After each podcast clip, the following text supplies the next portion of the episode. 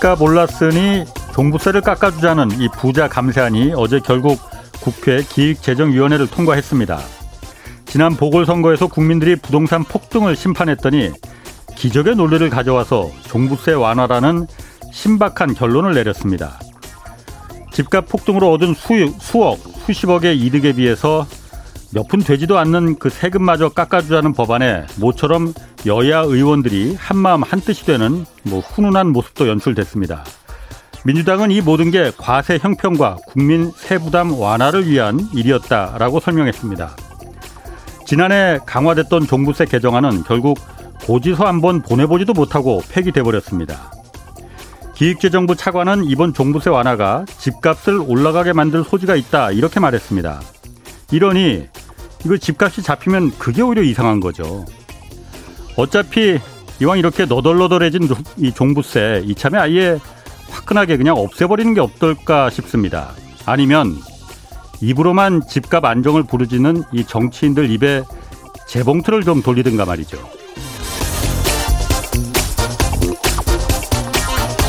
네, 경제와 정의를 다잡는 홍반장, 저는 KBS 기자 홍사원입니다. 홍사원의 경제쇼 출발하겠습니다. 유튜브 오늘도 함께 갑시다.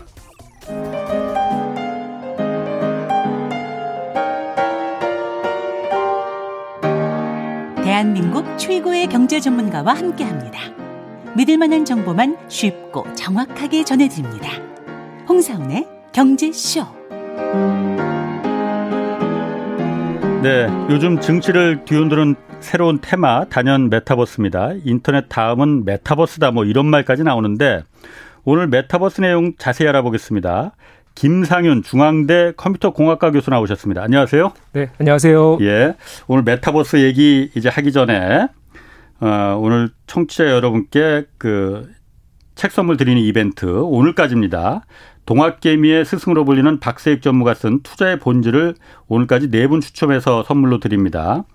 박세익 전무가 전하는 현명한 투자, 행복한 투자법이 담긴 책 투자의 본질 이거 받고 싶은 분은 성함, 연락처 그리고 주소와 함께 짧은 문자 50원, 긴 문자 100원이 드는 샵 9730으로 문자 보내주시기 바랍니다. 오늘까지입니다. 책 그리고 당첨자는 오늘 방송 끝에 알려드릴게요. 자, 김 교수님. 어, 메타버스 뭐 요즘 워낙 뭐 이 얘기가 많이 나오니까 언론에도 많이 저도 많이 봤거든요. 어, 아는 분들은 좀 아실 테지만 모르는 분들도 많이 계실 테니까 간단히 뭔지 한번 좀 먼저 설명을 해 주시죠.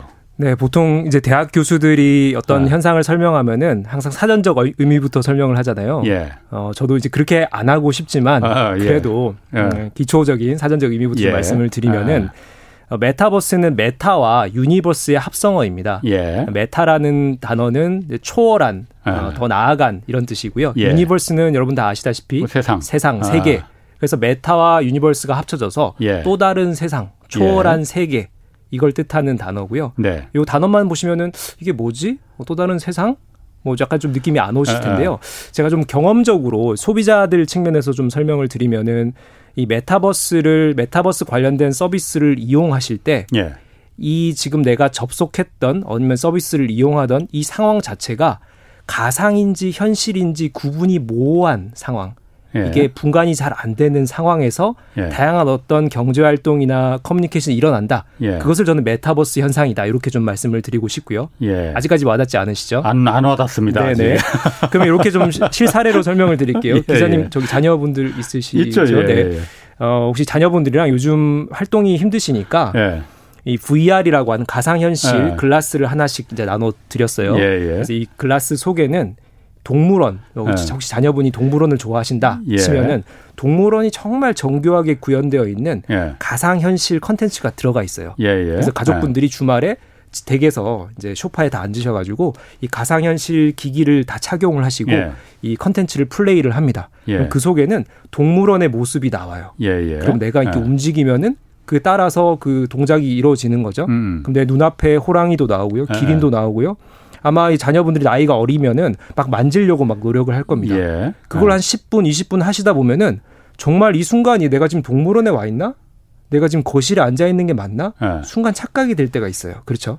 그러시겠죠? 뭐, 예, 계속해 보십시오. 네. 예, 예. 아. 그 상황을 이제 메타버스라고 아. 표현을 할 수가 있고요. 근데 메타버스가 그럼 그걸로만 끝나면 그냥 가상현실 게임 같은 상황 아니냐. 그러니까 제가 물어보려는 게 그거거든요. 네, 옛날에 네. 우리 가상현실 뭐 virtual reality에서 그런 거 있었잖아요. 네. 그거랑 뭐가 다른 거예요? 그럼 그 네. 그 메타버스가. 자, 그럼 동물원으로 계속 연결해서 말씀을 아, 아. 드리면은 동물원에 가셨는데 그까지 그냥 경험을 하셨다.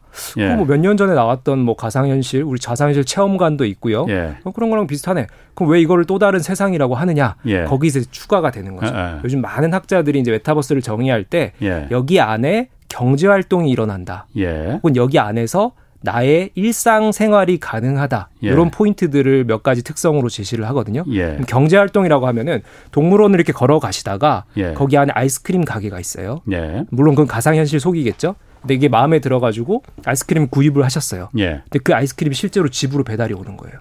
음. 그러면 그게 이제 거래가 일어난 거죠. 예, 예. 네, 그런 형태가 가능하다라는 거고요. 또 하나 아까 말씀드린 어 이제 일상 생활이 가능하다는 거는 이 동물원 이 제가 사례를 들어가지고 좀 마땅하지 않지만은 이제 여러 가지 메타버스 플랫폼들 중에 나의 디지털 자아를 예. 키워가지고 그 안에서 생활이 가능하게 하는 형태들이 있습니다. 예. 뭐 뒤에 계속 말씀드릴 뭐 Zepeto라는 플랫폼 음. 혹은 Roblox라는 플랫폼은 이제 주로 이제 젊은층들이 접속을 해서 나의 아바타, 나의 캐릭터를 음. 그 안에서 키우는데 예. 옷도 사입히고 모자도 씌우고 예, 집도 예. 꾸미고 음. 내가 거기 접속하는 순간 그 자아가 나인 것 같아요. 나의 예. 또 다른 자아가 되는 거죠. 그럼 이 자아가 나의 부 캐릭터가 그 세상 안에서 살아가는 거죠. 네. 메타버스 세상 속에서. 예. 그런 어떤 일상의 어떤 생활이 영위가 네. 가능하다. 그것을 메타버스 세계로 정의를 하고 있고요. 예. 이것이 앞서 말씀드린 것처럼 수년 전에 단순히 가상현실 컨텐츠라고 좀 조잡하게 나왔을 때랑 비교를 하면은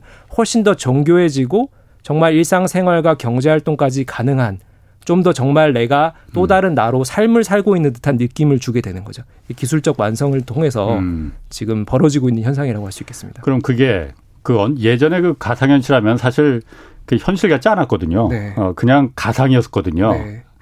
그런데 그게 이제 주로 이제 게임 또 뭐 그 엔터테인먼트 산업 요쪽에만 주로 이제 했었는데 네. 메타버스는 거기다 기술적인 그 정교함이 더해져서 네.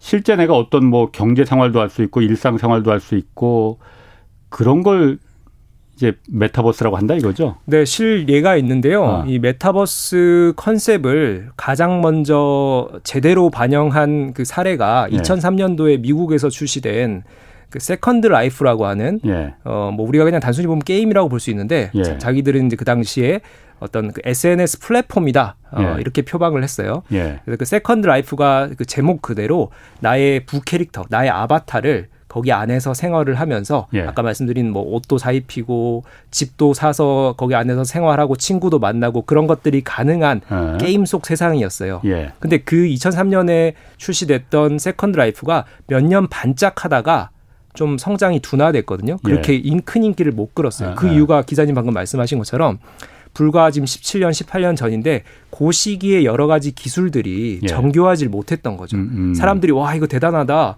이 Second Life 속에서 내가 또 다른 삶을 살고 있어라고 재밌어 하다가 1, 2년 써보니까 야, 이 현실 세계랑 너무 다르다. 음, 너무 음. 조잡하다. 특히 예. 이제 시니어 분들은 에 이게 무슨 뭐 내, 내 인생이야 뭐 이렇게 하면서 예. 주로 젊은 층만 쓰다가 예, 예. 이제 좀 지지부진, 흐지부지 된 경우들이 있고요. 아. 그래서 그 당시는 여러 기술들이 완성도가 떨어졌기 때문에 인기를 못 끌었는데 아. 이제 2020년대는 달라졌다라는 거죠. 네. 훨씬 더 정교해졌다. 그렇죠. 지금 뭐 유, 유튜브 댓글에 보니까 송치현 님이 그거 버스비 얼마냐고 물어보는데 음. 버스 아닙니다, 이거. 네, 그래서 사실 혹자들은 메타버스, 메타버스 이러시는데 네. 사실 발음을 이제 원어민으로 하려면 metaverse라고 하시던지 아니면 그냥 한국식으로 메타버스 정도 예, 이렇게 하시는 게 맞을 것 같습니다. 자, 제가 아까 그 소개할 때 인터넷 90년대가 인터넷이 사람들 생활을 바꿔놨다 하면은 지금은 이제 인터넷 다음은 메타버스 시대다라고 이제 했잖아요. 잘 안 와닿습니다. 네. 인터넷이 사실 지금은 모든 생활에 저의 일상생활에 상당 부분을 지금 다 그거 없으면 생활 못 하거든요. 네. 근데 앞으로 그럼 인터넷 다음에 지금 메타버스로 그게 옮겨간다는 거예요? 뭐 어떻게 옮겨간다는 건지. 네. 어. NVIDIA CEO 우리 젠슨 황이 예. 작년 어느 연설에서 NVIDIA라는 건 그, 그 컴퓨터 업체죠. 그렇죠. 예. 그 우리 블록체인 그 코인 발굴할 예, 때 예. 쓰는 음. GPU를 개발하는 예, 세계 음. 최고 어, 기업 중의 하나인데요. 이 젠슨 황 CEO가 작년 어느 연설에서 인터넷 다음 시대는 메타버스 세상이 음. 될 것이다. 예. 이렇게 좀 선언을 함으로써 지금 예. 말씀하신 그 내용들이 어, 화제가 됐었는데요. 예. 이게 인터넷과 딱 비교해서 말씀을 드리면은 예. 인터넷이 언제 사용되기 시작했는지 혹시 기억하시나요, 기자님? 90 제가 91년 KBS에 입사, 입사했는데 네네. 한 90, 한 입사한 지 몇 년이 있어서 제가 인터넷을 막 리포트 보도하고 그런 적이 있었거든요. 그러니까 네. 한 90년대 중반인 것 같은데. 맞습니다. 네. 정확하게 우리가 이제 일상생활에서 인터넷을 쓰기 시작한 게 90년대부터고요. 예. 아마 아주 이쪽에 관심 있던 분들은 90년대 초반부터 쓰셨겠지만은 예. 대중적으로 쓰기로는 쓰기로는 90년대 중반부터입니다. 예. 그럼 90년대 중반부터 인터넷을 쓰던 시절을 한번 생각을 해보시면은 예. 그 초기에는 인터넷이 우리가 정보의 바다라고 불렀지만은 예. 사실 현실 세계의 정보들이 거기 다 들어가 있었나요? 아니죠. 아니죠. 어, 그 네. 축적이 안 돼 있었어요. 그렇죠. 축적도 안 돼 있고 이메일 쓰는 것만도 굉장히 희한했었거든요. 맞습니다. 어. 그냥 좀 이렇게 편리할 뿐이지. 네. 그리고 일부 그 해당 영역에서만 어, 주로 좀 유용할 뿐이지. 사실 지금 수준과 비교해 보면은 아직 인터넷 안 되죠. 그렇죠. 아. 비교가 안 됐죠. 아. 자, 그런데 그게 90년대 후 중반이었습니다. 음. 근데 2000년대 초반에 예. 우리가 지금 역사적으로 보면 획기적인 변화가 하나 있었습니다. 아마존이 예. 우리 아마존 마켓플레이스라고 하는 예. 요즘은 이제 우리 우리나라에도 많은 기업들이 경쟁력을 갖고 있지만은 이 온라인 쇼핑몰 시장이 생겼죠. 그게 예. 바로 2000년 초반입니다. 예. 인터넷이 생기고 한 5년에서 10년 후에 인터넷 온라인 쇼핑몰이 생기면서 유통 산업이 우리 오프라인이라고 하는 현실 세계에서만 돌아가는 산업이라고 생각을 했던 시기가 있었는데 예. 불과 5년 10년 만에 유통 산업이 온라인으로 다 옮겨가 버렸어요. 그렇죠? 예. 예. 물론 오프라인도 남아는 있지만은 예. 거의 많은 부분이 온라인으로 넘어갔죠. 예. 세상이 변했습니다. 그래서 음. 인터넷을 그 당시에 정말 이 디지털 세상을 주도하는 우리 최근 변화 중에 가장 중요한 기술이다. 예. 많은 업들이 많은 비즈니스가 많은 커뮤니케이션이 온라인으로 넘어가게 된 것이죠. 그게 예. 불과 한 10년밖에 안 걸렸거든요. 예. 지금은 더 하죠. 2020년대. 자, 그럼 메타버스가 왜 인터넷에 비교될 수가 있느냐? 음. 바로 지금 이 시기가 예. 이 메타버스 관련 기술들이 어느 정도 완성도에 올라왔고 예. 아까 말씀드린 것처럼 VR 몇 년 전에는 안 정교였는데 이제는 좀 착각할 만하다. 예. 그죠? 그럼 VR을 쓰고 그 안에서 생활을 하실 때 혹은 명품 브랜드나 이런 유통사들이 네. 그 안에서 물건을 팔기 시작한다. 네. 어떠실까요? 어, 내가 여기 하루에 두 시간 머무는데 이 물건들도 한번 사봐? 그럼 그, 그 업체들이 많은 컨텐츠와 서비스를 메타버스 속에서 제공을 합니다. 예. 그렇죠. 그렇게 되면 점점 시장이 커지겠죠. 예. 그리고 그런 메타버스 세상이라고 하는 플랫폼들이 또 다양하게 늘어나게 돼요. 예. 자, 그것이 이제 5년, 10년 정도 지난 시점, 인터넷이 2000년대 들어와서 완전히 세상을 다 잠식해 버렸듯이 예. 그런 변화가 앞으로 나타날 수 있다. 이게 음. 몇년 가지 않을 것이다. 이렇게 좀 말씀을 드릴 수 있을 것 같아요. 그러니까 90년대 초반 막 인터넷이라는 게 처음 세상에 등장했을 때 그때 굉장히 어설프고 좀 아, 저거 아까 또 어디다 써먹겠어 뭐 이런 생각도 있었지만은 그 시대가 지금의 메타버스라 이거죠. 그러니까 앞으로 어떻게 이게 세상을 바꿔놓을지 모른다 이거죠. 네. 인터넷이 세상을 바꿔놓은 것처럼. 네. 혹시 그 기술적으로 좀 관심 있으신 분들께 좀 부연 설명을 조금만 더 드리자면은 네, 간단하게. 예. 그러면 4차 산업혁명이랑 이 메타버스가 무슨 차이가 있냐. 예. 우리가 4차 산업혁명이라고 한창 몇 년 떠들었는데 예. 또 메타버스는 뭐지? 또 다른 차원의 뭐 5차 혁명인가? 이렇게 또 오해하시는 분들이 있을 수 있, 예. 있을 것 같은데요. 제가 4차 산업혁명과 메타버스를 설명을 드리자면은 예. 메타버스가 4차 산업혁명 속에 있는 변화다라고 좀 말씀을 드리고 싶고요. 음. 우리가 4차 산업혁명의 변화가 시작된 것을 2010년대부터라고 얘기를 예. 하고 있습니다.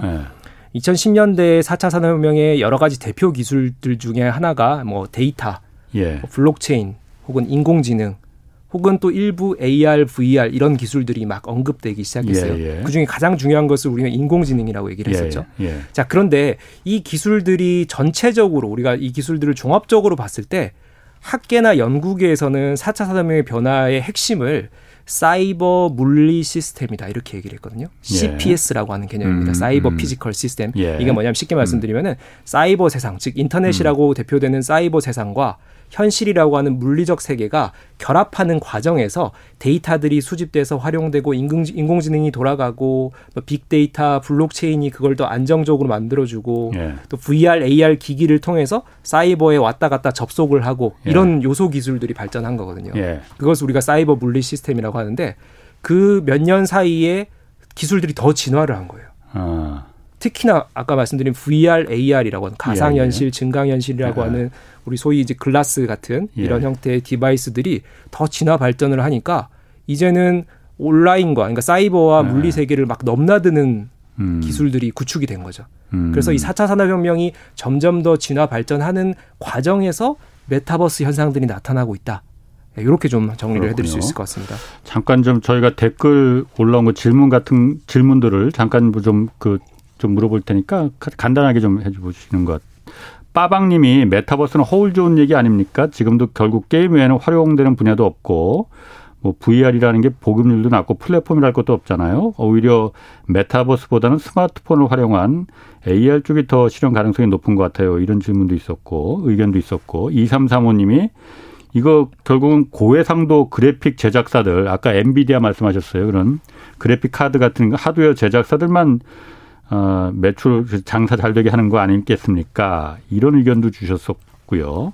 헤이드님 같은 경우에는 어, 매트릭스나 공각기동대 같이 전내화 기술이 개발되면 모를까 그 전까지는 그냥 게임 시장이 좀 확대되는 수준 아닌가요? 이런 의견 주셨거든요. 네. 간단하게 한번 좀 종합해서 한번 좀 답해 네, 주시면 지금 그 댓글 네. 하시는 분들이 어느 정도 좀 메타버스 이해하고 계신 분들인 것 같아요. 예, 예, 예. 어 저도 뭐 냉정하게 말씀드리면은 지금 메타버스의 중심은 게임이랑 엔터테인먼트 산업에 있다. 현재 네. 시점에서는 그 중심이. 근데 어, 조금 더 들여다보시면은 다른 업종에도 메타버스 적용 사례들이 늘어나고 있어요. 예. 예, 그게 뭐냐면은 이 메타버스 플랫폼 중에 이제 메이저 플랫폼들, 뭐 아까 로블록스나 제페토나 이런 곳에서는 유통사들이 그 안에서 뭐 예를 들면 온라인 가게를 연다든지 혹은 아이템 판매를 통해서 자신들의 실제 물건 거래, 구매까지 이어지게 만든다든지 예. 그런 작업들을 하기 시작했고요. 예. 어, 또 하나는 요즘 이제 코로나 팬데믹으로 여러 기업에서 재택근무 원격 근무를 하고 있지 않습니까? 예. 근데 재택근무 원격 근무만 하다 보니까 이게 1년 넘게 이렇게 지속되다 보니 기업 내부적으로는 조직 문화가 와야 되는 측면이 있어요. 소속감도 음. 떨어지고 예, 예. 유대관계도 떨어지고 예, 예. 자 그러면 이거를 재택근무를 그만둘 수는 없고 계속 유지는 해야 되는데 이걸 어떻게 유대관계나 이런 것들을 유지할까? 바로 가상 세계에서 오피스를 만드는 거예요. 예. 그래서 이 가상 세계 가상 오피스를 제공하는 플랫폼들을 기업들이 도입을 해서 직원들이 나의 아바타가 아침에 거기서 출근을 하는 거죠. 예. 그 아바타가 출근을 해서 아바타가 그 가상 사무실의 자리에 착석을 합니다. 실제로 나는 내 집의 책상에서 업무를 하는 거죠. 접속만 하는 거죠. 예. 그 가상의 아바타는 옆에 동료들과 실제 현실 사무실에서 대화하는 것 같은 환경이 구축이 되는 거예요. 이렇게 헤드셋을 끼고 뭐 얘기를 하면은 옆에 사람 얘기가 막 그냥 손쉽게 들려요. 예. 또 회의실 가서 회의 좀 합시다 이러면은 아바타가 회의실로 들어가면은 화상 회의 시스템으로 연결이 됩니다. 예, 예. 예, 이런 형태로 음. 이 가상 오피스라고 하는 플랫폼들도 다양하게 출시가 되고 있고요. 음. 그럼 제조업도 볼까요? 제조업에서는 사실 메타버스와 좀 다른 용어로 사용됐어요. 예. 디지털 트윈이라고 하는 아마 청취자분 들어보신 분도 있으시는데요. 디지털 트윈이라고 하는 것이 디지털 쌍둥이에요. 예. 제조업에서 메타버스 개념으로 디지털 트윈이라고 표현을 했는데 이게 뭐냐면요. 어, 실제로 공장에서 현장에서 돌아가는 설비가 있는데 예. 이것을 작업자가 컨트롤하고 제어하고 뭐 이런 어떤 조정할 때 현장에 나가서 그 기계를 만지면서 제어할 수 있지만은 내 사무실에서 사이버 공간 룸에서 음. 이 컴퓨터에 다 그거를 구현을 해놓고 예. 게임하듯이 기계를 조작을 하면은 현장에 있는 공장 설비가 그 조작대로 돌아가는 거예요. 예를 음. 들면 음. 클릭 한 클릭 왼쪽으로 음. 이렇게 하면은 돌아가는 거죠. 원격에서 예, 예. 제어하는 거죠. 예, 예. 이것을 우리는 디지털 트윈이라고 표현을 아, 했거든요. 예. 제조업에서 2010년대부터 이 선진 음. 제조 기업들이 디지털 트윈을 구축하기 시작을 했어요. 음. 그것이 지금 메타버스의 여러 가지 부류 중에 제조업의 디지털 트윈도 메타버스의 한 종류다. 이렇게 좀 음. 해석을 할 수가 있고요. 음. 그렇기 때문에 아까 이제 몇 분이 말씀하신 메타버스가 주로 게임 얘기 아니냐. 음, 음. 예, 그렇게만 보시면 너무 좁은 범위의 그렇군요. 메타버스시고요. 좀 점점 넓혀 네. 가고 있고 다른 업종에도 유사하게 적용되고 있다. 이렇게 말씀드릴 수 있습니다. 지금 뭐 저도 그렇게 생각하고 지금 이 방송 듣는 분들도 당연히 그런 생각을 하실 것 같습니다. 뭐냐면은 인터넷이 지금 이렇게 초기에 비해서 지금 수많은 그 비즈니스 모델을 이렇게 파생시켜 놨듯이 참, 저 메타버스라는 게 지금 초기니까 저기서 수많은 내가 뭔가를 저기서 비즈니스를 뭐 해볼 지금 먼저 뛰어들면은 어, 돈 벌 수 있겠네 이런 생각 분명히 많은 분들이 하실 것 같거든요. 근데 이게 말씀하신 대로 그냥 게임 어떤 오락 이쪽에 국한된 게 아니고 정말 그렇게 인터넷처럼 우리 일상생활을 지배할 수 있을 만큼 앞으로 몇 년 뒤에 뭐 5년, 10년 뒤에 그렇게 될 수 있는 건지 어, 사실 저도 확신을 못 가지겠거든요. 그냥 갖다 붙인 거 아니신지 네. 어떻습니까? 진짜로 그럴 가능성이 굉장히 커요. 우리 음. 일상생활을 지배할 가능성이 인터넷처럼. 네, 그 예시를 들어볼게요. 네. 지금 우리나라의 대표적인 메타버스 플랫폼으로 꼽히는 그 네이버 자회사가 만든 제페토라는 예. 플랫폼이 있어요. 예, 얘기는 들어봤어요. 예, 제파, 제페토의 지금 이용자가 얼마냐면요. 예. 2억 명입니다. 2억 명. 전 세계적으로. 전 세계적으로. 어. 근데 그 2억 명 중에 예. 약 90%가 외국인 유저고요. 예. 80%가 그러니까 그 2억 명의 80%가 10대 유저들이에요. 그래서 네. 제가 말 끊어서 죄송한데 네네. 네. 요즘 학부모들이 제페토로다가 애들 그러니까 영어 가리키는 거로다 그걸 쓴다고 그러더라고요. 네, 그렇죠. 얘기 계속 네, 네. 그래서 이 제페토를 이제 제페토 월드라고 하는데요. 네. 물론 이제 10대, 20대 주로 쓰는 플랫폼이기 때문에 이제 연배가 있으신 분들은 아 그게 뭐야 뭐 아, 애들 쓰는 거 아니야 이렇게 생각하실 수 있는데 예. 그 안에 직접 들어가서 한번 깔아서 해보시면은 어, 나와 꼭 닮은 아바타를 일단 하나 만들어요. 예. 그럼 그 아바타가 그 안에서 내 집도 꾸미고요. 예. 물건도 구매하고 친구도 사귀고 예. 여러 가지 내가 일상생활을 하는 것 같은 생활을 어. 하는 거예요. 예. 그리고 예전에 뭐 좀 우리가 한 10년, 20년 전에도 뭐 이렇게 키, 아바타를 키우는 그런 게임들이 있긴 했는데 예. 이 제페톤 훨씬 더 현실적이고 실감이 나는 음. 이 플랫폼입니다. 그래서 이들이 그 안에서 뭘 하냐면은 뭐 친구 사귀고 경제 활동도 하고 내가 정말 일상생활을 하는 것들을 하다 보니까 이 제페토 속에서의 그 삶이 예. 그 소비하는 시간이 점점 늘어나는 거예요. 소요하는 시간이. 예. 그러다 보면 하루에 예를 들어 두 시간을 제페토 세상에서 있다. 예. 그럼 그 안에서 예를 들면 지금 현재는 주로 컨텐츠, 뭐 엔터테인먼트 업계에서 10대, 20대를 타겟으로 제페토 안에다가 막 이런 여러 가지 서비스들을 지금 투입을 시키고 있습니다. 예. 근데 그 세대들이 이제 20대, 30대 점점 올라가면은 그냥 엔터테인먼트 이렇게 놀고 즐기는 거리뿐만이 아니라 다른 어떤 서비스들, 다른 경제 활동들도 거기 포함될 가능성이 크거든요. 결국 이 플랫폼이라는 게 이용자가 많아지면은 그 이용자를 노리는 여러 또 공급자들이 생겨나잖아요. 예. 그런 식으로 하나하나 지금 확장이 되고 있는 상황이고요. 음. 아마 이 시니어분들이 이제 그런 뭐 제페토든 이런 메, 메타버스 플랫폼을 이용하지 않으셨기 때문에 요 세계를 이해 못 하시는 부분도 있는데 이 세상이 점점 그 안에 현실 세계에 많은 것들을 포함해 나가면서 음. 그 안에서 이제 삶과 경제 활동이 일어난다라는 거죠. 네, 그런 그, 측면이 이제 메타버스의 음. 어, 충분한 이제 미래 확장 가능성을 보여주고 있다 이렇게 말씀드릴 수 있습니다. 제 그그 그 아는 후배 그 동생 한 놈아가 그 이게 메타버스가 19금도 있다면서요?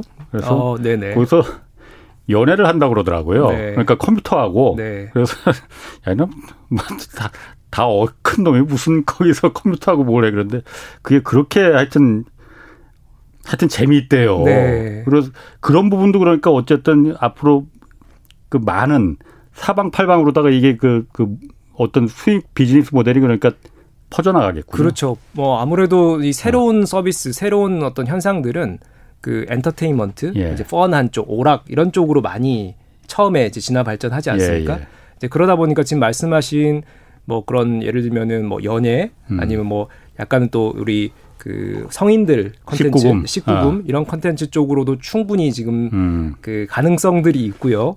예, 그게 이제 음지에 있는 서비스인지 양지인지는 모르겠지만은 그런 부분들이 사실 이런 거죠. 음. 이게 어, 그 상대방을 그러니까 그 사이버 세상의 아바타를 내가 인간으로 느끼게 하는 여러 가지 기술들이 받쳐주기 때문이죠. 예. 거기 필요한 게 AI 예. 기술, 내 말을 이해하고 내 의도를 이해해서 얘가 그대로 정말 반응을 잘 해준다면은 예. 내가 정말 그것을 상대로 인간으로 여길 수가 있는 거죠. 예. 또 하나는 아까 말씀드린 VR, AR과 같은 이 그래픽 기술들입니다. 예. 이 정말로 내가 정교한 어떤 아바타 모양을 만들어주고 내가 현실의 어떤 인간인 것처럼 느끼게 정말 내가 인간인 거라고 완전히 착각하진 않겠지만은 7, 80%라도 그런 느낌을 준다라면은 이것이 혹할 수가 있다라는 거죠. 그래서 우리는 이제 학자들은 이것을 실감 경제라고 얘기를 합니다. 어. 이게 과거 20세기에는 경험 경제라고 예. 얘기했는데 이게 뭐 이, 글을 읽고 뭐 얘기를 듣고 하는 것보다 실제로 경험해 봐라. 야 경험만큼은 정말 예. 어, 사서라도 해야 된다라고들 음. 얘기를 하시잖아요. 예. 요즘은 이걸 실감 경제라고 표현을 해서요.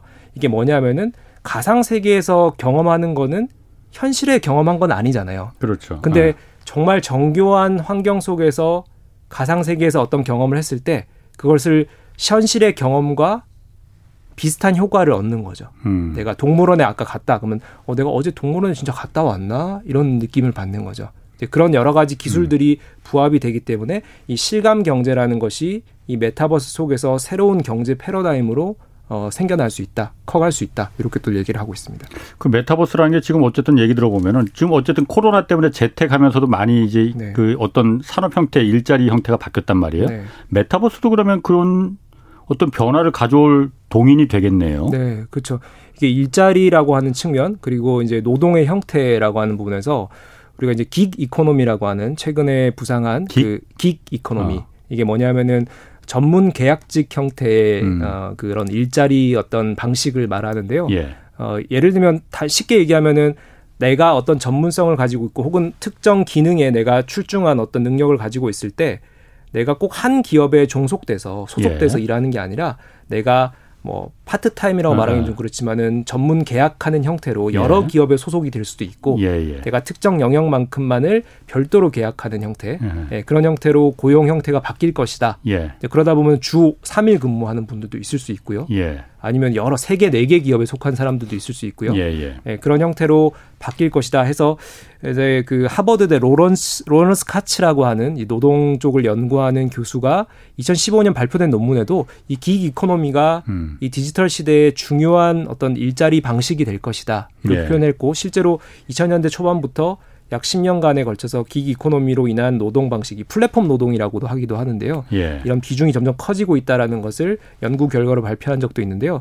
이게 메타버스 세상이라고 하는 것이 결국은 중요한 또 특징 중에 하나가 시간과 공간의 제약을 없애는 거예요. 예. 기자님 아까 제가 이제 그 동물원에 보내드렸잖아요. 음. 동물원에 밤 새벽 2시에도 갈 수가 있는 거예요. 근데 실제 음. 현실 세계에서 동물원 가려면은 새벽 2시에 못 가시죠. 음, 예, 예. 근데 내가 새벽 2시에 어, 잠에 갑자기 깨가지고 갑자기 동물을 보고 싶다. 예. VR 끼시면은 접속하시는 거예요. 예. 내가 BTS 공연도 새벽 3시에 내가 정말 원하는 장소에서 들어가서 볼 수가 있는 거죠. 자, 이런 형태로 바뀐다라는 것이 결국 업무 방식도 내가 원하는 시간, 원하는 예. 장소에서 들어가서 할 수 있다. 이것이 이제 gig economy를 촉발시킬 것이다. 이렇게 얘기를 하고 있죠. 그 0042님이 이거 물어보셨거든요. 저도 이거 궁금합니다.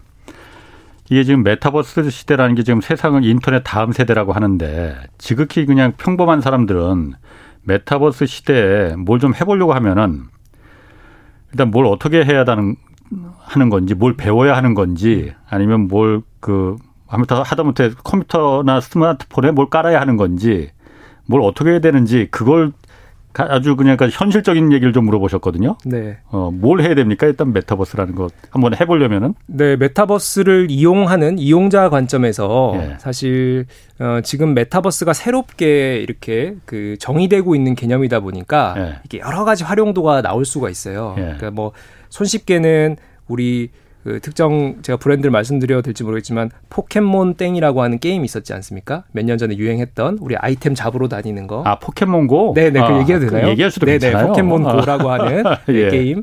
그 게임에 예. 몇년 동안 저 전 국민이 사실 되게 심취해서 있었어요. 그러면은 이제 아이들이랑 주말에 뭐 속초 해수욕장에 가가지고 어. 그 캐릭터들 잡으러 돌아다니. 예, 예. 그게 바로 그 AR이라고 하는 그러니까 메타버스의 여러 가지 구현 방식 중에 음. 증강 현실을 예, 예, 이용한 방식이에요. 그게 뭐냐면은 핸드폰에 AR 그 프로그램 그 포켓몬고를 네. 실행을 시키고 핸드폰 카메라를 속초 바닷가에 이렇게 갖다 대면은 음, 내 눈으로는 나오죠. 모래사장만 보이는데 예. 카메라를 갖다 대면 모래사장 위에 막 캐릭터가 뜨는 예. 거예요. 그걸 예. 잡는 게 게임이었죠. 예, 예. 그게 바로 증강 현실이라는 예, 겁니다. 현실 세계에다가 디지털 정보를 덧대서 보여주는 거예요. 음. 겹쳐서 보여주는 거예요. 그러니까 이런 어떤 증강 현실이 필요한 업종 어떤 게 있을까요? 예를 들면 쇼핑몰에 갔는데 이용자 관점에서 음. 쇼핑몰에 갔는데 내가 다리도 아프고 지금 요즘 이 시국이 이렇다 보니까 모든 매장을 다 들리기는 좀 번거롭고 빨리빨리 내가 사고 싶은 걸살수 없나? 그랬을 때 이 AR이 지원되는 쇼핑몰이라면은 AR 카메라를 매장마다 갖다 대면은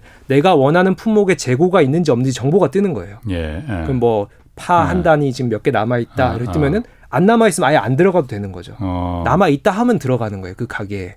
아 그러니까 카메라 스마트폰 카메라로 그, 그 마트를 보여 그 그렇죠. 찍으면은 네. 거기 내가 원하는 게 있는지 없는지를 그 메타버스 그걸 이용해서 그렇죠. 알수 있다. 네, 그, 그 AR이라는 기술로 네. 그런 이 서비스를 얻는 자체를 메타버스라고 하고요. 아직 앞으로 그렇게 될 거라 이거죠, 그러니까. 지금 돌아가고 있습니다. 아, 또 한 사례 말씀드릴 어, 어. 거예요. AR 재미있는 사례들이 많은데요. 예. 어 이제 세계 최대 가구 업체 중에 하나 이케아 예. 우리나라에도 전시장들 들어와 있지 예. 않습니까? 요즘 이제 전시장 오는 고객들이 많이 줄어들다 보니까 새로운 예. 앱을 출시했어요. 이게 뭐냐면은 AR을 이용해 가지고요. 예. 우리 가구 하나 사실 때 쇼파를 하나 사신다고 할 때 우리 집에 거실에 어울리는지 안 어울리는지를 판단하기가 되게 힘드시잖아요. 예. 그럼 쇼파를 배달 받아 가지고 한번 놔보고 반품을 하거나 사고 싶은데 그렇게 음. 못 하잖아요. 예, 예. 그러면 아마 여러분들 대부분 이렇게 하실 겁니다. 거실을 한번 뚫어지게 쳐다보고 딱 머리에 각인시켰다가 매장 가셔가지고 다시 음. 떠올려 보시는 거죠. 아, 이 예. 소파 어울린다, 안 어울린다. 예. 그렇게 해서 구입을 하시는데 예. 이 요즘 시국에 딱, 딱 맞는 앱을 만든 게 뭐냐면요. 이케아가 발표한 앱인데요. 이 AR 프로그램을 그 저기 휴대폰에서 실행을 해가지고요. 내 거실에 갖다 대요. 예. 그럼 거실은 지금 빈 공간이죠. 거기에 쇼파를 선택을 음. 해요. 음. 클릭을 하면은 그 쇼파가 그 공간에 놔지는 거예요. 음, 내 거실에 그렇죠 핸드폰 화면으로 네. 나와보고 경험을 하고 구매 구입을 하면은 실제 전시장에 가셔도 되고 혹은 바로 모바일로 구입하시면 가구를 네. 그냥 모바일로 구입하시는 거죠. 그래서 이렇게 증강현실을 이용한 어, 필요한 그 영역들에 바로 메타버스가 적용되고 있다. 그러니까 아까 그 질문하신 분은 네. 저, 저도 궁금한 거는 그 그거는 이제 알겠는데 네. 내가 뭘 좀 그런 메타버스를 이용해서 뭔가 좀 한번 새로운 내 독창적인 사업을 한번 해보고 싶다. 뭐 이럴 때 메타버스를 이용하려면은 뭘 좀 알아야 할 거 아닙니까? 네. 알아야 면장을 하듯이. 네. 그럼 뭐 뭘 배워야 되는 건지 네. 아니면 어, 어떻게 해야 되는 건지 그걸 간단한 팁 같은 걸 좀 한번 좀 알, 그 알았으면 좋겠거든요. 네, 지금 메타버스 아까 이제 AR도 있지만 기본적으로 메타버스가 아까 제페토 같은 예, 예. 아니면 예. 로블록스 같은 이런 메타버스 아. 플랫폼을 얘기를 하는데요. 네네. 그 안에서 제가 일상생활이 가능하고 경제 활동이 가능하다고 했지 않습니까? 네네. 그럼 이용자가 그 안에서 뭔가 사업을 하나 꾸리고 싶거나 뭔가를 하여튼 뭐 하고 싶으실 때 그 제페토나 뭐 로블록스 같은 이 메타버스의 플랫폼에 플랫폼을 깔고 거기 들어가시는 거예요. 경험하시는 아. 거예요. 그럼 나의 아바타도 만들고요. 예. 그 안에서 여러 가지 또 일상생활을 음. 한번 해보시고요. 예. 그 거기서 제공하는 다양한 또 우리가 경제 활동의 방식들이 있습니다. 예, 예. 를 들면 로블록스라는 것이 특이한 것이요. 어. 로블록스가 단순히 우리가 시니어분들이 보시던 게임이라고 생각할 수 있는데 그 안에서 경제 활동이 일어나고 있어요. 뭐냐면요. 그렇다고 그 어, 이 어린 친구들이 내가 나만의 게임을 만들고 싶다. 그럼 예. 로블록스가 로블록스가 게임인데도 불구하고 그 안에 들어가서 예. 내가 게임을 만들 수가 있어요. 예. 그래서 거기서 제공하는 기능으로 되게 손쉽게 음. 게임을 만들어 가지고 그 로블록스 세상에다가 발표를 해요. 예. 그럼 다른 이용자들이 그 세계를 돌아다니다가 어 이 게임 재밌겠네 눌러서 해보는 거예요. 어 저 게임도 재밌겠네 해보는 거예요. 근데 예. 이 게임들은 이용자들이 만든 게임이라는 거죠. 예. 그래서 그 게임을 인기를 끌고 많은 사람들이 이용을 하면은 그 광고료라든지 수수료 같은 거를 나눠서 음. share를 하는 거예요. 그럼 이 내가 취미로 게임을 개발해서 로블록스에서 발표한 사람이 1년에 몇백만 원씩 벌어가는 거예요. 그래서 지금 현재 로블록스 내에 126만 명의 게임 개발자들이 자신의 게임을 발표를 했고요. 게임 개발자가 아니라 사실 일반 유저들인 거죠. 어. 발표를 했고 이 사람들이 평균 1,100만 원을 1년에 벌어가고 있다라고 합니다. 음. 그래서 로블록스가 단순히 게임이 아니라 이 경제 활동이 가능한 형태의 비즈니스 모델이 구현되어 있다. 예. 한번 경험을 해 봐야만이 거기서 그러니까 어떤 그 독창적인 아이디어나 내가 아 이걸 이용해서 뭘 해봐야겠다 이런 게 생각이 날 수가 있겠군요. 그렇죠. 뭐 제페토 속에서 아. 요즘 어린 친구들은 내가 드라마를 만들어 가지고 예. 드라마 시나리오를 만들어서 거기 제페토 월드에다 발표를 하고 예. 그 드라마 그 시나리오를 어, 되게 마음에 들어하는 뭐 예를 들면 방송국이나 이런 미디어 쪽에서 그걸 사가기도 하고요. 예. 어, 그런 여러 가지 기회들이 지금 생겨나고 있는 거예요. 음. 네. 안판섭님이 그 이게 꼭 그 VR만 이용되는 건 아니죠. 그러니까 스마트폰이나 TV 화면에서도 구현이 이거 안 되는 건가요? 하고 물어보셨는데 아까 말씀하신 대로 스마트폰이나 TV 화면 어차피 그 가상적인 어떤 공간을 만든다는 거니까 네. 꼭 VR을 써야 되는 건 아닌 맞습니다. 거죠. 어, 어 그, 그 부분에 사실 많은 분들이 제가 강연을 다녀도 네. 조금 이해를 못 하시는 측면이 있는데 이 AR, VR이라고 하는 것이 이 메타버스의 대표적인 기술이지 예. 꼭 AR, VR을 접속해서 어딘가 들어가야지만 메타버스로 해석하진 않는다. 예. 다시 말씀드리면은 이 AR, VR을 안 쓰고도 뭔가 어떤 뭐 플랫폼이나 어떤 어떤 서비스에서 내가 그 안에서 일상생활이 가능한 형태의 아바타가 그 안에서 삶을 살 수 있게 해준다. 그것도 메타버스라고 할 수가 있는 거죠. 음. 그래서 이, 이 해석 자체가 아직까지는 정교화되지 않았다. 다만 제가 최초에 말씀드린 것처럼 이게 가상인지 현실인지 구분이 힘든 상황 그리고 뭔가 가상 세계에서 경제 활동이나 일상 생활이 가능한 뭔가의 형태 이런 것들을 음. 메타버스라고 한다. 예, 이렇게 보시면 될 것 같아요. 네. 예, 가윤아님도 이런 의견 주셨는데 이게 그 사이버 범죄에 대한 대응 그 대응 방책 이런 거 먼저 준비해야지 그러지 않으면은 진짜 그 감당 못할 부작용 범죄 발생할 위험성도 있겠다라는 얘기도 주셨거든요. 이 어쨌든 지금 계속 긍정적인 면 좀 얘기를 해 주셨는데 아 부작용이나 우려 또 경계에 될 이런 부분도 분명히 있을 것 같아요. 아, 네. 어떤 게 좀 있을까요? 어, 제가 이제 나름의 그 최근 연구를 통해서 이 메타버스 시대의 네. 부작용 그리고 사회적으로 네. 우리가 고려해야 될 부분들을 한 크게 세 가지 정도로 유형을 정리를 해봤는데요. 예. 이첫 번째는 가상 세계의 질서 아까 방금 이제 청취자님이 말씀하신 것처럼 예. 가상 세계의 질서와 현실 세계의 질서 간의 충돌이에요. 예를 예. 들면 이런 거죠. 어린 애들이 이 사회의 질서를 제대로 학습하지 못한 상황에서 이 메타버스 세상 속에서 하루에 3시간, 4시간을 음. 소비를 하는 거예요. 예. 그 안에서는 아직까지 그 안에서는 뭔가 이런 법 제도가 구축되어 있는 건 아니니까 예. 를 들면 아이템을 약탈한다든지 음. 친구들을 해코지를 한다든지 예. 뭐 나쁜 말을 쓴다든지 이런 것들을 막 일삼아 온 거예요. 예. 근데 현실에 딱 나오는 순간 어 내가 현실에서도 이런 걸 해도 되나? 물건을 약탈을 해도 되나? 내가 막 막말을 해도 되나? 음. 주변 친구들 해코지해야 돼. 이런 것들의 질서가 아직까지는 이 명확하게 인식하지 못하는 부분들이 있다. 그즉 음. 가상 세계의 질서를 현실 세계에 혼동하는 사람들이 늘어날수록 예. 이 강력 범죄라든지 또 다양한 디지털 디지털 세계의 부작용들이 나타날 수가 있는 거죠. 예. 그게 첫 번째 부, 어, 이제 부작용이라고 할 수가 있고요. 어, 두 번째는 세대 간의 격차입니다. 우리가 이제 음. 디지털 격차라고 해서 2000년대 디지털 시대가 점점 더 강화되면서 예. 이 디지털 기술들을 제대로 활용하지 못하는 세대. 예를 들면 요즘 키오스크만 보, 봐도 돌아서서 그냥 나가버리시는 음. 할머니 할아버님 분들이 계세요. 뭐, 예. 뭐 맥도날드나 KFC나 예. 이런 햄버거 가게 와서 와서 예. 예. 직원들이 없고 다 키오스크로 대체되니까 예. 그거를 띠띠띠 눌러보는데 그게 너무 겁이 나시는 거예요. 예. 돌아가 버리시는 분들이 많거든요. 그래서 이런 것들이 이제 디지털 격차인 거죠. 아하. 근데 이 디지털 시대에 그 디지털 격차가 발생했는데 메타버스 시대는 이게 더 강화될 수 있다는 거예요. 예. 왜냐하면은 젊은 층들은 메타버스 세상 속에서 정말 많은 것을 하는데 뭐 공부도 하고 경제 활동도 하고 친구도 사귀고 하는데 이 시니어 분들은 메타버스를 아예 접속도 안 해보셨다. 예. 세상 아예 모른다 그러면은 어, 완전히 단절이 되는 어, 거거든요. 어. 이 디지털 세상과 또 다른 그렇죠. 것인 거죠. 네, 이렇게 되면은 세대 간의 대화 단절, 뭐 질서 혹은 어떤 세계관 이런 것들의 단절이 일어날 수 있다. 그게 두 번째 우려 사항이고요. 마지막은 아무래도 이 디지털 시대의 변화다 보니까 메타버스 세상을 주도하는 기업들이 예. 독과점을 가져갈 가능성이 있습니다. 우리가 요즘 플랫폼 기업들, 네. 어, 뭐 요즘 이제 미국 기업들은 GAFAM이라 그러죠. 구글, 애플, 페이스북, 아마존, 마이크로소프트. 예. 우리나라 기업도 또 일부 플랫폼을 운영하는 독과점적인 형태의 기업들이 데이터를 장악하고 플랫폼을 장악한 기업들이 이 시대를 선도한 메타버스까지 음. 선도할 수 있다. 예. 그러면 나머지 그 격차를 따라가지 못하는 기업들에게 예. 상당한 또 어, 힘든 상황들이 펼쳐질 수 있다. 예. 이런 부분들이 또 사회적으로 또 풀어 나가야 될 숙제라고 할 수 있겠습니다. 아. 2186님이 이런 의견도 주셨어요. 메타버스는 흥행하지 못할 것 같습니다. 결국 가상현실일 뿐 인간의 본질, 본능, 오감을 느끼지 못하거든요. 어, 영화 써로게이트라는 영화가 있나 보죠. 여기 보면은 인간은 집에서 로봇을 이용해서 사회생활을 하는 그런 내용인데 결국 인간이 거기에서 벗어나게 된다고 합니다. 결국은 인간의 본능을 이 컴퓨터는 이겨내질 못한다라는 의견도 물론 주셨습니다. 자, 그러면 이게 어쨌든 산업적인 측면에서 저희가 좀 그 이게 게임이나 엔터 산업만 있는 게 아니라고 분명히 말씀하셨어요. 그런데 아직까지도 그냥 그쪽에 특화돼서 자꾸 생각이 들어지거든요.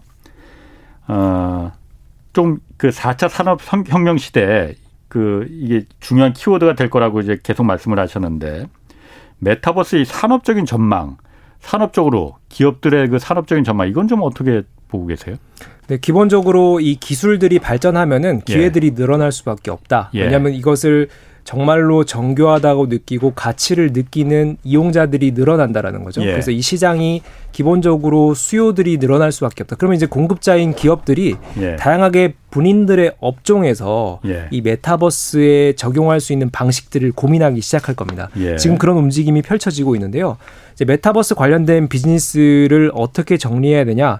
어, 대표적으로 많은 이제 학자들이 얘기하는 게 플랫폼 컨텐츠 디바이스 관점입니다. 예. 이 플랫폼이라고 하는 것은 아까 말씀드린 건 제페토, 로블록스처럼 예. 어떤 앱이라든지 아니면 어떤 형태의 이 우리 여러 기업들이나 여러 사람들이 사용할 수 있는 그런 어떤 이 형태를 갖추는 것이죠. 그 플랫폼을 만드는 기업들이 있을 수 있고요. 그 다음에 이 컨텐츠라고 하는 것은 어떤 다른 플랫폼에 올라타서 예. 거기 안에서 컨텐츠를 제공하는 기업들이 음. 있을 수 있겠죠. 예. 마지막 디바이스 측면은 VR, AR과 같은 예. 이 메타버스를 좀 더 정교하게 완성도를 높이는 다양, 관련된 이 디바이스 기술들을 갖춘 기업들이 될수 예. 있죠. 그 하나하나 좀 말씀을 드리면 주로 지금 플랫폼 영역에서는 아까 말씀드린 것처럼 게임이랑 엔터테인먼트 업계가 주도적인 건 맞습니다. 예. 를 들어 볼까요? 아까 예. 미국의 대표적인 로블록스라는 기업이 있고요. 예. 우리나라 기업으로는 이제 제페토 여러 번 말씀드렸고요. 또 다른 기업으로는 네, 네, 또 다른 기업은 NC소프트라는 우리 게임 네. 대표 기업 이 유니버스라고 하는 또 메타버스 플랫폼을 만들었어요. 이건 음. 뭐냐면은 어 팬들이 그 케이팝 팬들이 어 내가 만나고 싶은 혹은 내가 소통하고 싶은 내가 컨텐츠를 보고 싶은 그 케이팝 아티스트들의 예. 다양한 어떤 소통 공간이 되는 겁니다. 여기 NC소프트가 개발한 유니버스라는 앱을 깔고 들어가시면요. 예. 또 역시나 나의 아바타를 또 설정을 해요. 예. 내가 원하는 옷 이나 이런 것들을 입히고 내가 그 안에서 이제 생활을 하는 건데 내가 좋아하는 아티스트의 컨텐츠가 올라온다. 예. 그걸 소비를 할 수도 있고요. 예. 그 컨텐츠를 보고 나서 그 아티스트 한 명한 한 명과 대화하는 기능도 있어요. 그 대화가 실제 대화입니까? 아니면은 그 시, 컴, 퓨터가 네. 그냥 그 가상으로 그냥 설정해 놓은 그 가수의 대화죠, 그러니까. 네. 어. 어, 어 가상이 아니고요. 실제 어. 아티스트들이 네. 그 앱에서 소통을 해준대요. 그러니까 그 수많은 아, 사람들하고 어떻게 그래서 그걸 이제 정확하게 밝히진 않는데 제가 예. 봤을 때는 실제로 그 아티스트들도 들어와서 예. 반응을 하는데 아마 여러 가지 인공지능이나 빅데이터 기술을 음. 활용을 해가지고 몇몇 그 팬들에게 대답을 하면은 거기 비슷한 대답들을 이렇게 뿌려주는 형태겠죠. 음. 뭐 당연히 그 몇만 명과 대화를 할 수는. 없었으니까. 예, 예. 근데 실제로 아티스트들이 거기 접속해서 이거를 대꾸를 해주고 반응을 보이는 것을 하고 있다라고 하고요. 어. 그래서 그런 게 뭐냐면은 결국 이 케이팝 분야에서는 내가 내 가수랑 나의 정말 그, 그 내가 좋아하는 가수랑 소통하고 컨텐츠를 보고 또 여러 가지 다양한 아주 밀접한 어떤 관계를 가져가는 것들을 이 메타버스 공간에서 가능하게 한다. 예. 그러니까 시간과 공간의 제약을 넘어서는 거고요. 예. 그래서 이런 형태로 그 NC 소프트가 유니버스라는 플랫폼을 만들었고 예. 또 우리 BTS로 유명한 하이브라는 그 이제 기업도 위버스라는 플랫폼을 갖고 있습니다. 음. 이것도 이제 아티스트랑 소통하는 공간입니다. 예. 예. 그래서 이런 형태들이 주로 엔터테인먼트 업계 그다음에 이 게임 업계에서 이런 플랫폼들이 많이 지금 생성되고 있다. 예. 이렇게 보시면 될 것 같고요. 그 엔터나 뭐 게임 업계 말고 다른 데서 지금 그런 플랫폼이 뭐 그 형성돼 있는 건 없나요? 외국이 시, 외국도 네. 그렇고 뭐 우리나라도 괜찮고. 네.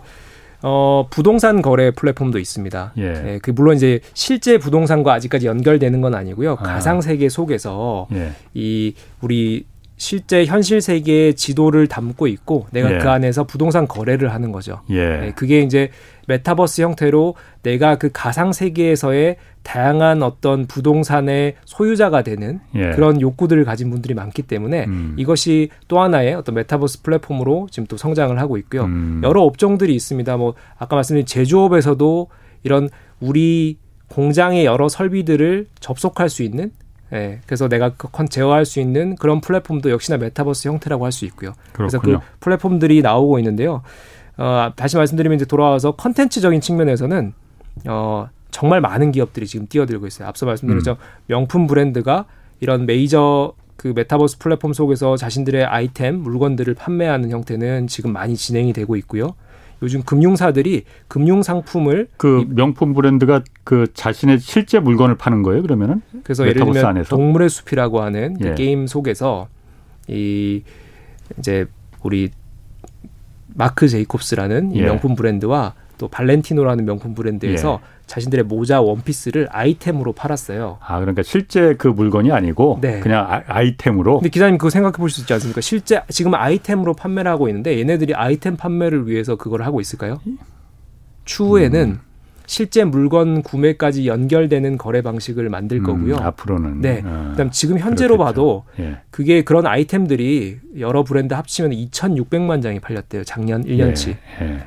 그, 그, 정말 그 아이템으로라도 많이 판매가 되면은 홍보 효과가 대단한 거죠. 마케팅 아, 효과가. 예. 예. 그래서 마케팅 채널로서 메타버스 음. 플랫폼을 활용하는 관점이 현재의 관점이라면은 추후에는 실제 물건 거래로 이어지게 만들 음, 수가 있겠죠. 그럴 수 있겠네요. 네. 아. 그래서 그 관련된 실제 거래로 이어지려면 또 금융 거래 화폐들이 생겨나야 되지 않습니까? 음. 그래서 요즘 이제 블록체인 기술을 이용한 NFT라고 하는 거 여러 언론에서 많이 들어보셨겠지만 대체 불가능 토큰. 그렇죠. 대체 네. 불가능한 토큰 이게 어 쉽게 말씀드리면은 블록체인 기술을 이용한 코인인데 예. 우리 코인은 가상화폐는 뭐 수백만 코인을 만들어내서 화폐처럼 쓰는 거잖아요. 네. 근데 코인을 딱 하나만 만드는 거예요. 그래서 그거를 이 물건을 혹은 이 땅을 혹은 이 예술 작품을 구입한 사람한테 발급을 하는 거죠. 음. 그러면 코인은 기자님만 가지고 있으니까 예, 예. 하나 코인이 딱 발급됐는데 기자님께만 딱 부여를 하면은 복제가 안 되고 복제가 안 되고 이 물건 이 예술 작품 돈이네. 그렇죠. 예. 이거의 주인은 기자님이다. 이걸 아. 이제 인증을 해주는 거죠. 그게 블록체인 기술을 활용합니다. 그래서 0872님이 그 얘기 네. 주셨어요. 메타버스는 NFT와 이게 대체 불가능 토큰 이거하고 결합될 수 있어서 이 가능성이 무궁무진한 것 같습니다. 이렇게 의견 주셨고 6540님이 그 아이디어도 주셨네요. 라디오 방송도 진행자가 어, 저 같은 진행자가 청취자들의 그 가상 캐릭터를 보면서 하면 어떨까요? 이런 그런 것도 가능할 수 있겠네요. 그렇죠. 그것도 어. 뭐 아주 light한 개념의 메타버스라고 할 수 있죠. 예. 그 아바타들이 들어와서 예. 실제로 여기 지금 오픈 스튜디오처럼 예. 아바타들이 와서 보고 있는 형태인 거죠. 만약에 그러면 청취자분들께서 VR을 댁에서 끼고 보신다 그러면 아바타가 지금 기자님을 보고 있는 시선으로 이 라디오 프로그램을 드, 들으실 수가 있는 거죠. 음. 네. 이게 그러면 그 메타버스에 지금 어쨌든 갈 대세는 메타버스다. 이제 인터넷 시대가 인터넷 시대가 그렇다고 저무는 건 아니겠죠. 그렇죠. 어, 저무는 건 아니지만은 네. 또 다른 인터넷만큼 새로운 세상이 지금 열리고 있다는 거잖아요. 네. 이게 꼭 그런데 그 게임이나 엔터 산업뿐만이 아니고 모든 앞으로 경제 산업에 이게 그 다 적용이 될 수 있다라는 음. 부분이고 그러면은 이게 아직까지도 정확하게 제가 그러니까 이, 이게 그냥 그냥 쉽게 말해서 애들 장난하는 거 아닌가 그런 부분 네. 그 생각도 좀 들긴 들거든요. 네. 어쨌든 이 그 산업 차원에서 이게 어느 정도나 좀 커질 가능성이 큰 건지 네. 다시 한번 그것만 좀 한번 좀 정리를 한번 해주시죠. 네, 이게 지금 애들 장난하는 것 같다라고 생각하시는 네. 분들은 이제 특히나 이제 시니어 분들께서 예. 이제 직접 이걸 경험해 보지 않으면 이제 그렇게 말씀하실 수가 있는데요. 예. 그게 아주 층 초기라는 거예요. 얼리 어답터들, 예, 초기 아. 수용자들만 쓰고 있는 아. 아직까지는 그런 현상이기 때문에 예. 대다수가 그렇게 생각하실 수가 있는 거고요. 예. 아까 말씀드린 딱 인터넷의 90년대 초중반의 모습이다. 이렇게 음. 보시면 되고 5년, 10년 이 제공하는 메타버스에 뛰어드는 이 사업자들이 많아지고 이용자가 절대 다수가 늘어나게 되면은 이런 다양한 어떤 변화들이 더 빠르게 생겨날 것이다. 예. 그거 하나 말씀을 드리고요.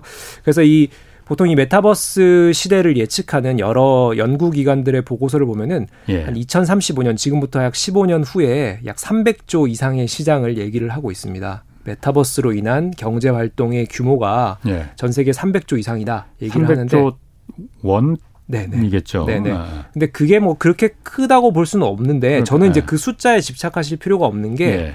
어쨌든 희망적으로 예측하고 있다라는 것만 받아들이시고 아. 그 이면이 더 많아요. 아까 네. 말씀드린 것처럼 메타버스는 단순히 지금 엔터테인먼트 업계, 주로 게임 업계, 그리고 일부 유통 업계, 그리고 선진 제조 업계, 또 몇몇 컨텐츠 업계들이 지금은 주도하고 있는 흐름인데 네. 이게 점점 더 커지면은 우리가 현실 세계에서 하는 많은 활동들이 메타버스로 올라가는 겁니다. 음. 이게 기존의 지금 인터넷 세상과 연결을 시키면은 우리가 인터넷 시대에 다양한 어떤 그 상거래나 여러 가지 업종들이 모바일이나 인터넷으로 올라갔듯이 이 메타버스 속에서 아바타가 돌아다니면서 경제 활동하고 일상생활을 하고 뭐 물건을 구매하고 소통하고 그렇군요. 네 아. 이런 형태가 펼쳐질 것이다. 네. 알겠습니다. 네, 훨씬 아. 더큰 규모가 될 것이다. 말씀을 드립니다. 조금 어렵긴 어려운데 다시 네. 다음에 다시 한번 좀 모셔서 네, 네, 네. 어, 설명 좀 듣겠습니다. 지금까지 김상인 중앙대 컴퓨터공학과 교수 함께했습니다. 고맙습니다. 네, 감사합니다. 자 이번 주 책 이벤트 담당자 아, 당첨자 알려드리겠습니다. 김영준님, 이효수님, 김현지님, 김지영님 그리고 이용직님, 박혜득, 손명진, 노재필 그리고 이현용, 조용순, 최병선, 최병선, 김광열님, 이윤철님, 배상욱, 이현익, 김용선님 이렇게 축하드립니다. 댁으로 책 보내드리겠고요. 당첨자 명단은 홈페이지에 올려놓겠습니다. 내일 오전 11시에는 경제쇼 플러스 업로드 됩니다. 이번 주에는 유튜브 채널 리처드 주식연구소의 이명진 작가와 함께 하겠습니다. 자, 오늘 여기까지 하겠습니다. 지금까지 홍사원의 경제쇼였습니다.